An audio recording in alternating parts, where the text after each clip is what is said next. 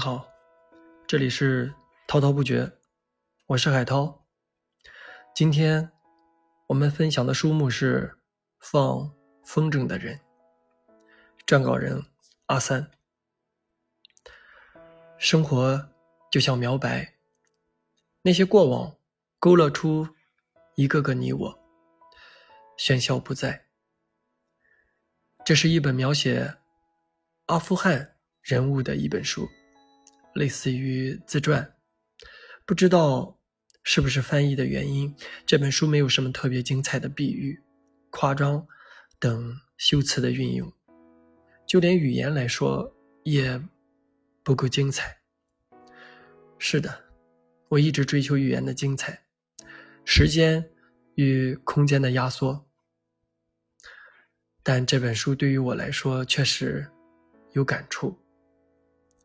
记得多少年前开始读过的书，也有这么一种类型，只靠描述就让人忘不掉。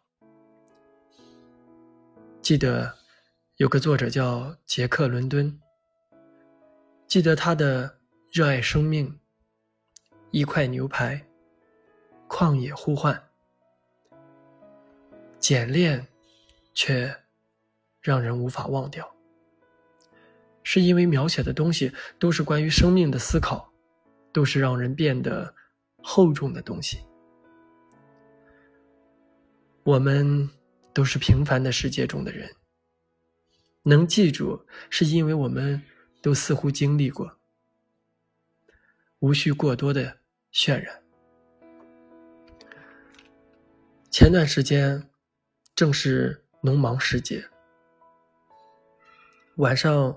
坐小弟的车走在乡间的公路上，小弟突然问我：“二哥，你说他们都在路边晒粮食，如果我给他们压了，他们是不是会减产？”“是的。”“如果我把他们压了，我是不是好人？”“如果为了躲避车辆。”你把路边晒的粮食给压了，这个没有错。如果路的另一半没有粮食，你仍然给人压了，那么你不是个好人。可是我在自己的车道上行驶，这个不错吧？的确不错。但是每个在路边晒粮食的人，也都是不容易的。他们也只是为了能早点把粮食晒干卖掉。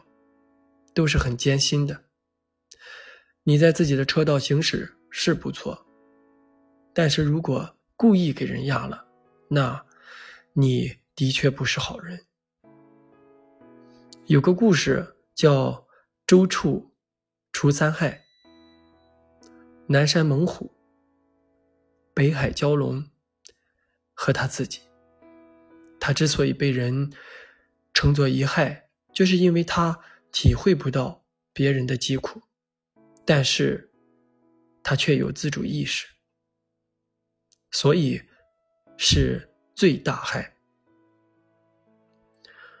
如果你故意把别人的粮食给压了，那么你就是个神经病，心理年龄估计只有五岁。什么是好人？我不知道。这本书里面。有重新做好人的路，所以大家适合一读。小弟说：“二哥，等咱露露上初中跟高中的时候，我得让她必须每天九点前回家。为什么？现在的孩子太疯了，不像话。兄弟，你上学的那会儿，逃课、打架。”什么都干，为什么给闺女定下个条条框框？你都做不到，为何要求别人做到？我我不管，我是为他好。万一他叛逆不听咋办？别跟我叨叨些没用的，到时候我才不听那些。我只能呵呵。生命之所以值得珍惜，是因为与众不同。这本书告诉你，告诉我，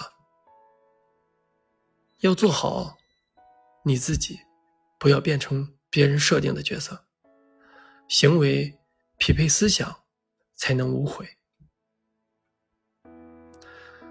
总有许多话一停顿便忘了。